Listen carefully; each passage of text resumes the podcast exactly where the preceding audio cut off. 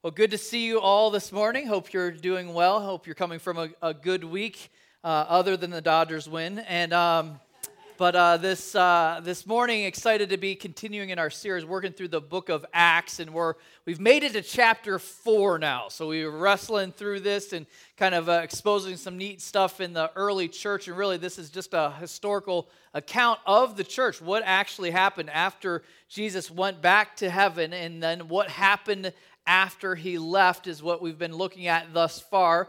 If you wouldn't mind turning with me, we'll be in chapter 4 uh, this morning. It's so much easier to study this if we're looking at it together. And we're talking about the original church, and you remember a couple weeks back uh, about what all the things they were just getting right. They were firing on all cylinders, and then it started to be one of those things that they went from having favor with all the people, people and, and it started to be contagious. They were, they were seizing moments and taking advantage of opportunities to minister to those around them. But as we're going to see this morning, it's kind of an interesting parallel where Jesus Christ, when he first uh, healed this man, this lame man, and uh, caused him to rise, that was the beginning of opposition for Jesus Christ. And now, coming after, after our story of last week where Peter and John healed a lame man in Jesus' name, now the opposition begins. So the, the favor is concluding, if you will, and the opposition is starting. And it's interesting in our life, isn't that how often it goes? Is when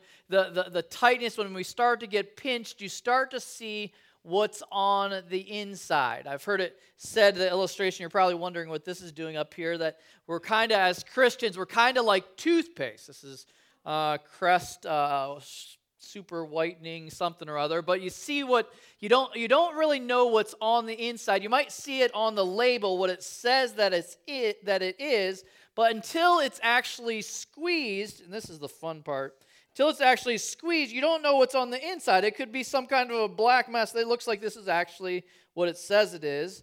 But, but here, uh, you guys can finish that job afterwards. That's just fun. Uh, therapeutic, one might say. Uh, but but you, you, you see, what's on the inside is revealed when we're squeezed tight.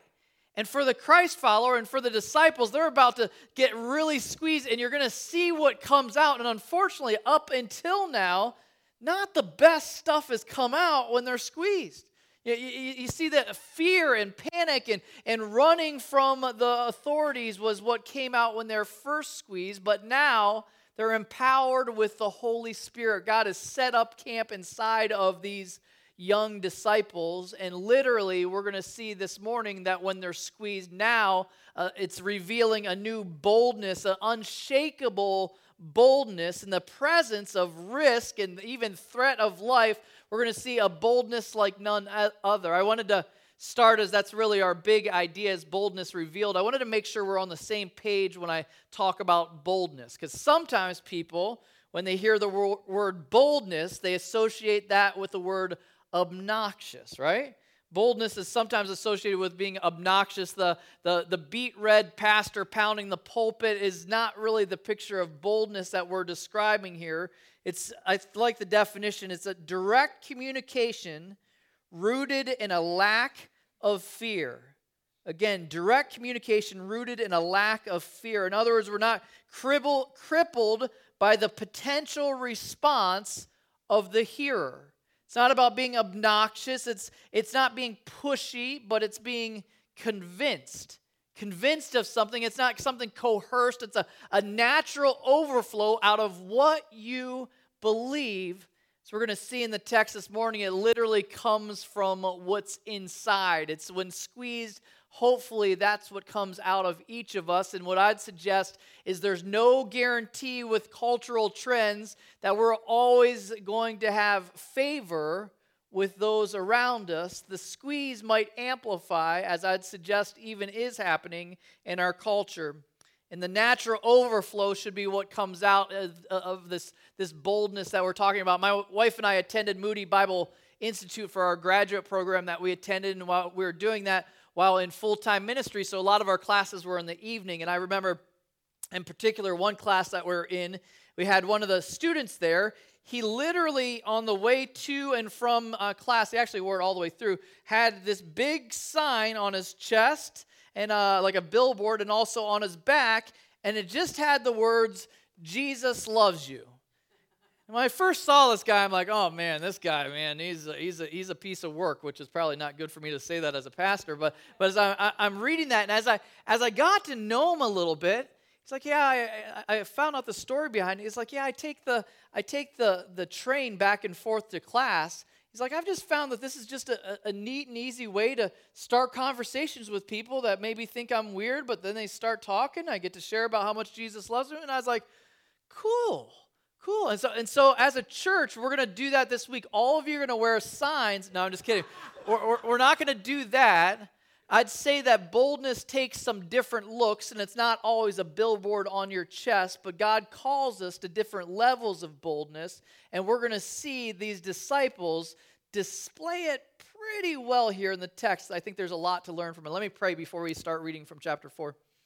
God, thank you for this opportunity, Lord, this morning to even as Chad mentioned, uh, proclaim through song. And I, I, I, love that, see worship in our songs as musical prayer, an opportunity to proclaim your goodness and to speak things that maybe we might not think to say. God, I, I thank you for that opportunity already this morning. Now we ask as we begin the study of your written word that you'd teach us, that you'd be the teacher in this room, active and working in our our hearts and soul and piercing directly to the part that you want to get to in us, God. And maybe that it might even result in us coming out of here with a little new, a new confidence and boldness in you, God. We know that that's only possible with your spirit moving. And so we ask for that now in Jesus Christ's name. Amen. So, chapter 4, we're going to get not all the way through it, but we're starting in verse 1. Let's read this section together. Get your eyes on God's word if you wouldn't mind. It says this And as they were speaking to the people, the priests and the captain of the temple and the Sadducees came upon them, greatly annoyed because they were teaching the people and proclaiming in Jesus the resurrection from the dead. And they arrested them and put them in custody until the next day for it was already evening. But many of those who had heard the word believed, and the number of the men came to about 5,000.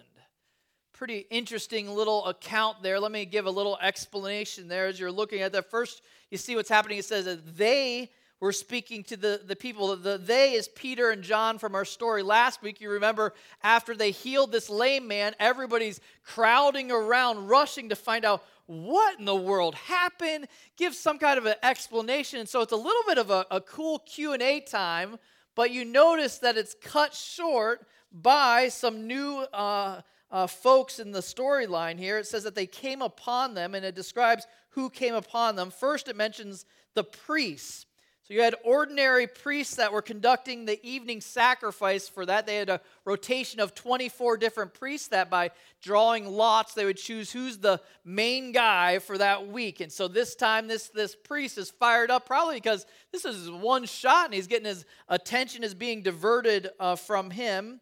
You also see the next person there uh, mentioned there, the captain of the temple guard. So, what Rome had allowed was they allowed for the, the Jewish folks to police their own temple. Does that make sense? So that was one of the responsibilities. This guy was, uh, was a, a, pretty high degree of authority. I've learned this week just in my study that he was only second to the high priest. And so he's a, a big deal, but still, regardless, this is the picture that comes to mind when I think of this guy not the lion, but this guy. And so, so he, he's showing up on the on the scene. He's he's enforcing the law, uh, making sure that this gets addressed. And then it also mentions in that group also Sadducees. So Sadducees, as I explain this, and I think it's important to have a grasp of what was going on there. You basically had four main sects S E C T S, of Judaism uh, at that time. You had the Sadducees, which is mentioned. You had the, let's see if you can name another main one. There you go. We all, all know that. The other two, the Essenes and also the Zealots. Zealots were uh, known for being more militaristic. And so this is the four main groups. And so the, the Sadducees were sad, you see. You've probably heard that. But uh, Sadducee, they were sad uh, because one, they were small in number, but large in power. The reason they were large in power is because they held the main seat of being the high priest for generation after generation after generation. And literally, the same family, kind of, uh, kind of in a sense like a mafia. Actually, I, I was learning that it was the, the same family, I think it was seven different generations that they played out of being the high priest in that role. So there, there the Sadducees had a, a, lot of power. Some of the things they'd be in modern day, they'd be pretty, cons- uh, they wouldn't be very conservative, conservative, uh, conservative. Uh, and so they they were a couple things they believed, and this is important in this explanation as you look. One, they didn't they only believed in the written law, not the oral law. So they believed in the first five books of the law. That's it. They didn't believe in an afterlife, so they didn't believe in consequence to your choices, no reckoning at the end of all of this. They didn't believe in a resurrection. They, they didn't, a lot of things that we would uh, cling and hold dear to, they didn't believe in. They didn't believe in a spiritual world of angels and demons, so they're pretty tight in their beliefs. And so, because of this, you say, see that it says that they were greatly annoyed by what these two, what Peter and John are, are doing. First, that they're annoyed by the fact that they're just teaching in general. Hey, who are these guys that are uneducated, we're going to learn later, how are they teaching? And then the second, it points right there in the text. It says, greatly annoyed because they were teaching one, and then what they're teaching the people and proclaiming in Jesus the resurrection of the dead. So they're annoyed that they're saying the same thing that we say still today that somebody that's embraced Jesus Christ as Lord and Savior is resurrected into a perfect body, into eternity with Christ. For, that, that's the piece that they're like, we, we don't buy that. And so they're opposing this and trying to squelch it as soon as possible. But we know because it's already evening that they've kind of missed their window.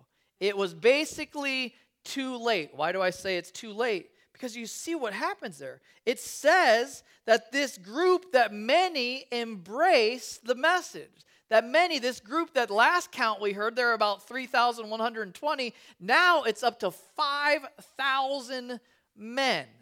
5,000 men.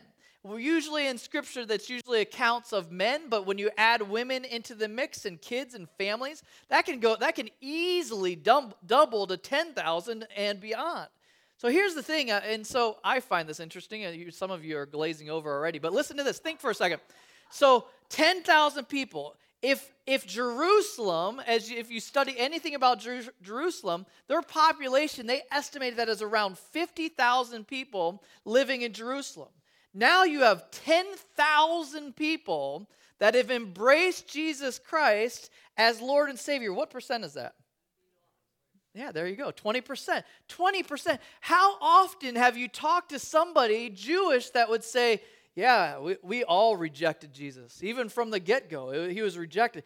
Can you imagine if in Agoura Hills 20% of people embraced Jesus Christ as Lord and Savior? That would be a staggering number. And Acts continues to tell, it doesn't give numbers anywhere past that, about growth of the church. So, my point being, this was not a little movement. This is too late. They, they, it's gone too far. It's taken off. It's spreading like crazy as people are embracing Jesus Christ. The takeaway just from that is for us is what, what uh, when, when we think so often, we associate the results or we, we associate a negative response that we must be doing something wrong. If there's opposition, we tell ourselves, well, there, we we've clearly need to adjust our message because, uh, because some people didn't like it. Can you imagine if these guys did that? No, no, that's not that's not the case here. We're not we're not adjusting to to make things work. We're just called to proclaim Jesus Christ and let him do what he's going to do with the message. I like the, the statement James MacDonald says, just let the lion out of the cage and let him do his thing.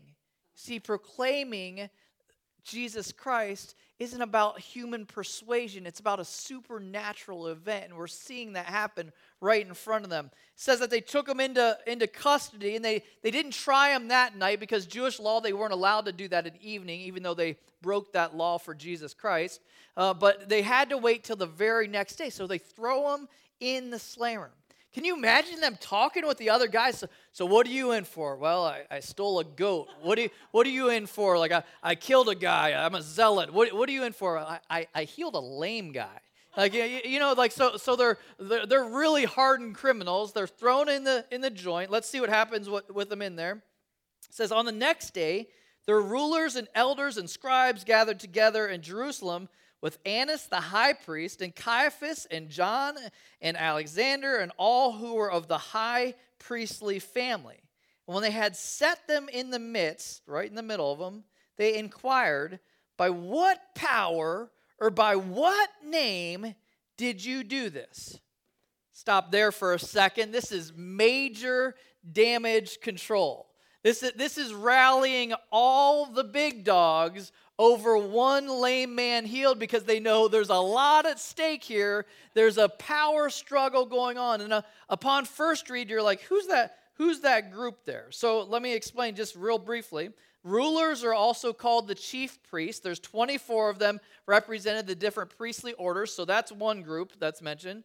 The elders would be the major family heads and heads of tribes there. The scribes would be the law experts, mostly Pharisees. And then the high priest all made up what was called the Sanhedrin, which is the major governing, really the, the governing body of Israel at that time, has all gotten together for what?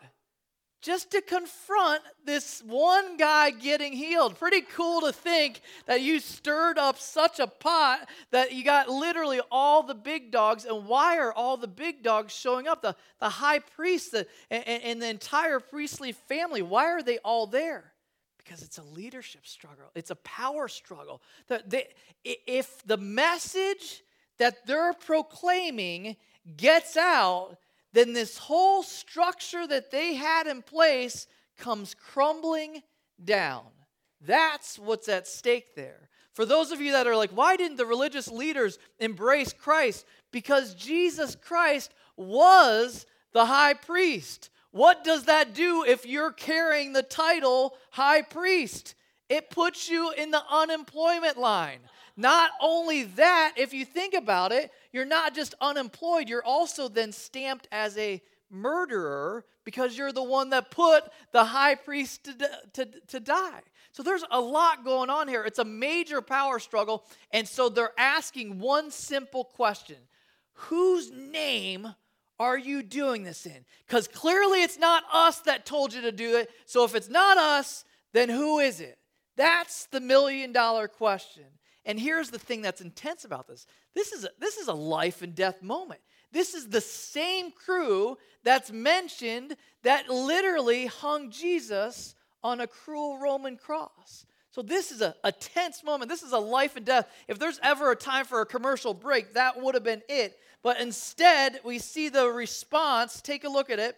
The, the, the response of the uh, disciples, uh, Peter and John. It says, Then Peter, verse 8, filled with the Holy Spirit, said to them, Rulers of the people and elders, if we are being examined today concerning a good deed done to a crippled man, by what means this man has been healed, let it be known to all of you and to all the people of Israel that by the name of Jesus Christ of Nazareth, whom you crucified, whom God raised from the dead, by him this man is standing before you well. This Jesus is the stone that was rejected by you, the builders, which has become the cornerstone. And there is salvation. Listen to this there is salvation in no one else. For there is no other name under heaven given among men by which we must be saved. This is a unique opportunity to have the entire council gathered, the, the entire leadership. This would have been the, the, the supreme court of that day as they function in law as well. And they're having this crossroads of whether or not they're going to boldly proclaim something or not. Based on reading that section, uh, uh, would you say they passed? When they, when they were squeezed, would you say they did pretty good? I, I, I would suggest so, but here's the thing I want you to catch your eye. Verse 8 Then Peter filled with the Holy Spirit, said to them. That's the prerequisite. He, he wasn't doing this in his own strength because we saw back in the Gospels in his own strength, not so great. But when he's empowered by the Spirit living and reigning and ruling in his life, he's able to boldly stand up even when death is on the line. And so he, he boldly proclaims this. And I love this. This was something Jesus predicted. Did you know that? Jesus predicted that this was going to happen. Look, look in Luke. This is Jesus talking to the disciples. He says, And when they bring you before the synagogues, that's where they're at now, and the rulers and the authorities, do not be anxious about how you should defend yourself or what you should say, for the Holy Spirit will teach you in that very hour what you ought to say. How cool is that? How cool is that? He, he said, listen, it's going to happen. This, if they opposed me, if they hated me enough to hang me on a cross, you're going to run into the same issue. And this is the same thing we're going to re- realize. The more we hold up our flag, the more opposition you're going to experience. But this promise is the same for us as well. God will give you the words to speak. I love, he doesn't just defend himself or go all meek on him. Peter starts saying, hey, hey, listen, guys, listen. If first off, if this is for doing a good deed for a lame guy, that's a problem. So he starts by kind of introducing that as pretty silly. But then he says, But if you're asking me what name I did this in, do you see it here in the text? He's bold. You couldn't more boldly proclaim it. Let it be known to all of you and to all the people of Israel that by the name of Jesus Christ of Nazareth, whom you crucified, whom God raised from the dead, by him this man is standing before you well. He boldly proclaims it. He points out the fact, too, that, yeah, you remember that guy, Jesus, that you killed? That, that, you remember him? And remember the, the, that, that time when he was killed and then rose back again to life? Now, think with me for a second. Again, we brought this up a few weeks ago. If there's ever a group that's going to oppose something presented, would this not be the time to say, He didn't rise from the dead? But instead, what does their silence tell you? Maybe too many of them had seen him rise to the, back to life. Maybe, maybe if there's ever a time to oppose a, the critical foundational truth of Jesus, that would have been the right time, but instead we're told they remained silent with nothing to say in opposition. So Peter and John used this opportunity. God gave them the exact words to speak. He's like, he said, you, you rejected the cornerstone. Back then, the way they built buildings is their first priority in the quarry was to find the perfect stone, perfectly straight, no bad angles on it, and they would set that and that would be the stone in which they would lay the foundation or the walls both directions. That was literally the cornerstone. Everything came from that cornerstone. And he's saying, Oh, you guys, you're supposed to be the builders. You missed the main guy. Like, you, you, we can't build something if you've missed the Messiah. He's pointing to and he says, and he gives him a little glimpse of hope. He's the only name by which anyone can be saved. Basically, this was a bold presentation of the gospel to all the key religious leaders of that time. God used him mightily. And if you think, you wonder if you actually boldly speak up for Christ, if God's not going to give you the words to say, I'd, I'd suggest he's going to show up. He's going to show up. I, I remember some years back, my wife and I were in uh, Kenya we're on a, a, missions trip there, and one of the things that they were doing is in this uh, town of Nakuru, they did these different outreach events. And th- this was their, their strategy. It wasn't real great. Uh, they, they, they basically, in the center of town, the, the biggest uh, gathering area, they put up this big wooden box and found amplification, uh, pretty uh, jinky, uh, but amplification, a couple mics and some speakers. And they'd have a guy, a pastor, go up, stand on that box, and start preaching, and whoever showed up would hear about Jesus Christ that way. But the amplification was so loud, it would be hard to ignore it. But what blew, blew me away, first off, these pastors wore like a full suit and it was 110 degrees out there. Uh, that's the practical side. But then the second side was they would talk for like an hour plus. But you'd see people coming, repenting, turning their life over to Christ. And you're just like, that didn't seem like that great of a strategy, but God used it in a mighty way. And I remember being just kind of thinking, man, that's that's something else. That's impressive. I was young in ministry. One of the, the, the pastors say, All right, Scott. He goes, and you, he, he comes down from preaching. He's like, he's like, You're up tomorrow. I was like, yeah, yeah that, that's that's funny. That's funny. That's that's going to happen, right? He's like, no, really. You, it's your turn to go tomorrow. We have it scheduled for the week, and so I'm like, oh my goodness. I remember coming back to Adrian like in a panic. I, I asked them, I'm like, how long do I? I asked them, how long do you speak to? They're like, I don't know, like 40 minutes, 50 minutes, maybe an hour. Are you kidding me? Like an hour? So I start jotting down on a pad of paper every sermon illustration I've ever heard and uh, trying to compile something in, in, in, 24 hours. And they're like, yeah, but we need you to be at this thing and this thing. I'm like, I need to stay and work on this. I get up there and it's your, your, your turn, Scott. Ready, ready up. I got this hot suit on, like uh, uh, not like a hot suit, but a suit that was hot. But uh, but I got this this suit that's just sweat, and I'm standing. I get up there and I'm like, I don't know what I'm to say. I start getting into it. Start going one sermon illustration after another. And, and before you knew it, I was just like, it was, it was like a surreal moment where God literally took over. Like he took over and started just speaking through me, and, and there's people getting saved, and most of them were drunk, but that's all right. Uh, but but but it was so cool to see God show up in the miraculous, and I would suggest the same is true for us we take a little step of boldness out there and see if God doesn't do the miraculous through us just like he did through these guys back then. You see, you just let the lion out of the cage and you let him do the work. You see, that wasn't very well received. Look at verse 13.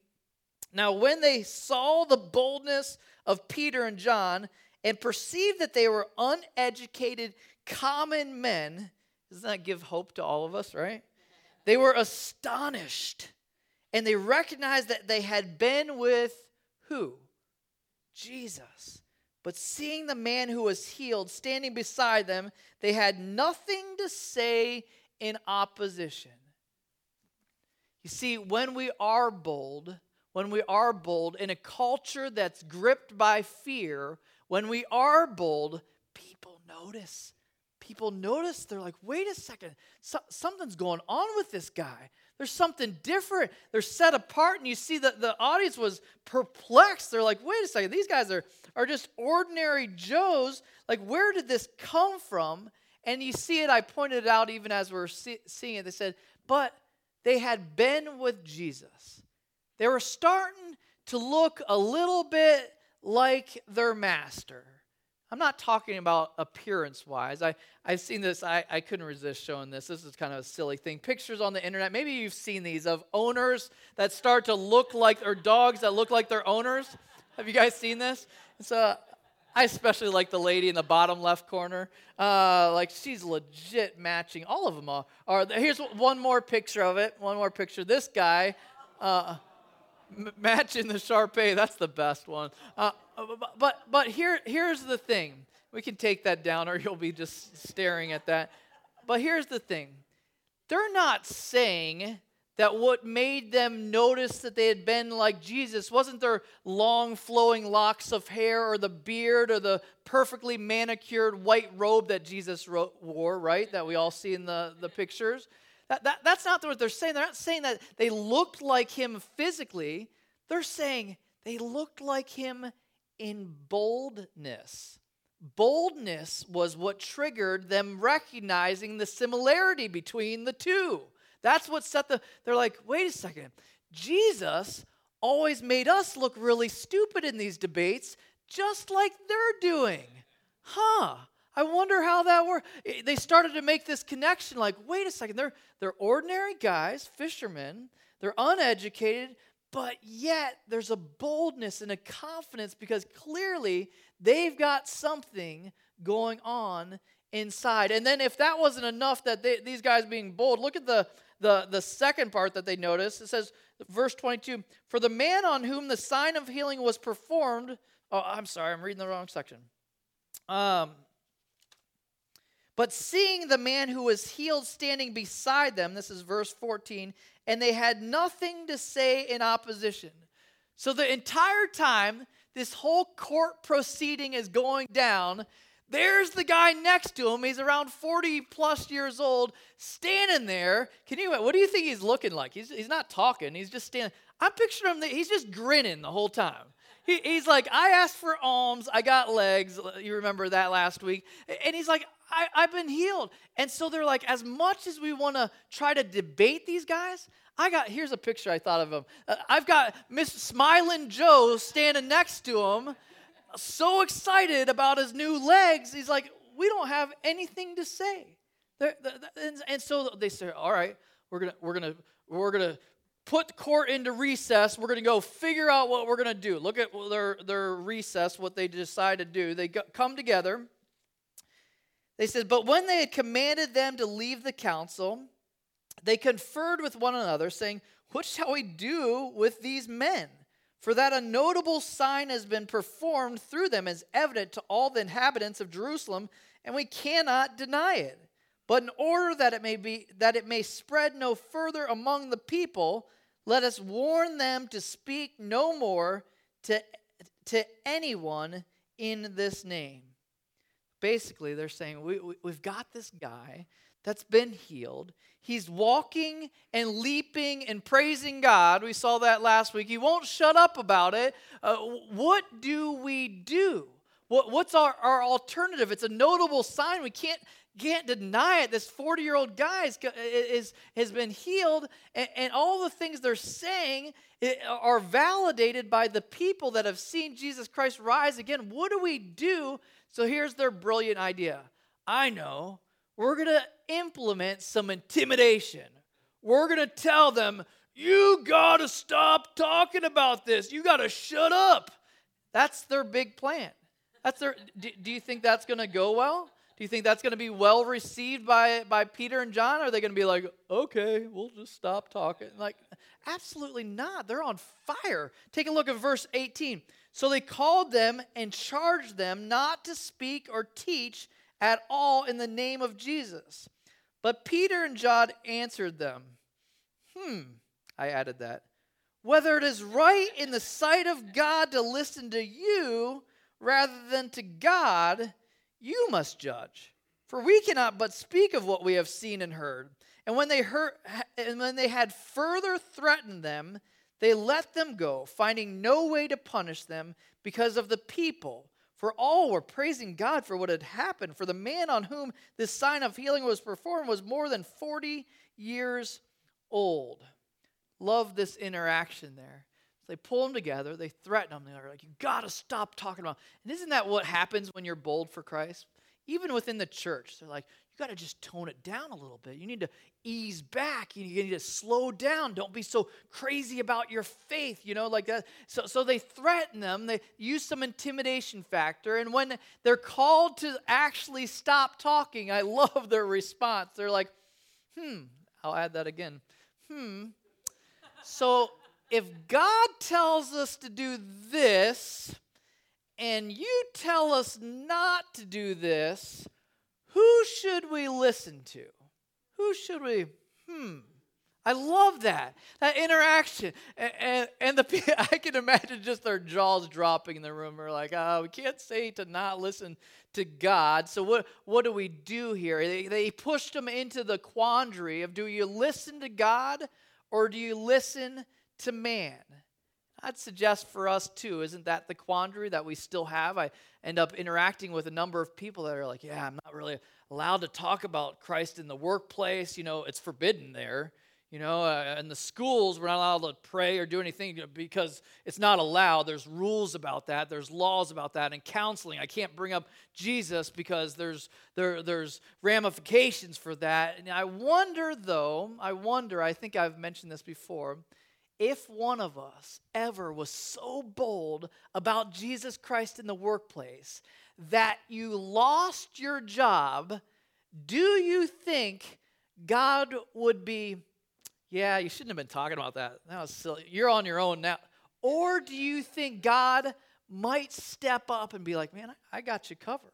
Man, if, if there's anything for you to tell stories about for eternity, how sweet would it to be like, yeah, that one time I lost my job for talking about Jesus. It was awesome. It was awesome. You, you see, intimidation shouldn't move us to silence. Aren't you so glad that these guys didn't listen to what they were told? Can you imagine?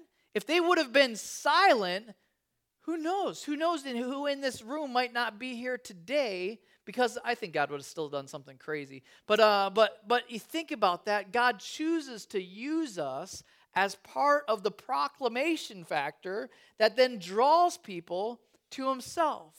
Boldness is what does that. Funny if you think about it. For them, they were telling them, they're shaking them up and telling them to stop talking about it. For us, we're kind of the opposite end of the spectrum. We have to shake ourselves up to tell us to start talking about it. But what I love about the response that they said, and I think this is the definition, he says, We cannot but speak. We cannot but speak. In other words, I can't help myself.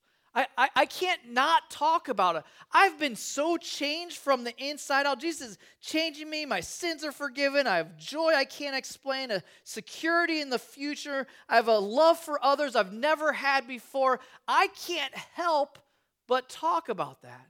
Isn't that boldness? It's not calling you to do something weird or be something you're not. It's calling you to talk about what God's doing on the inside as He's transforming you. That's the invitation.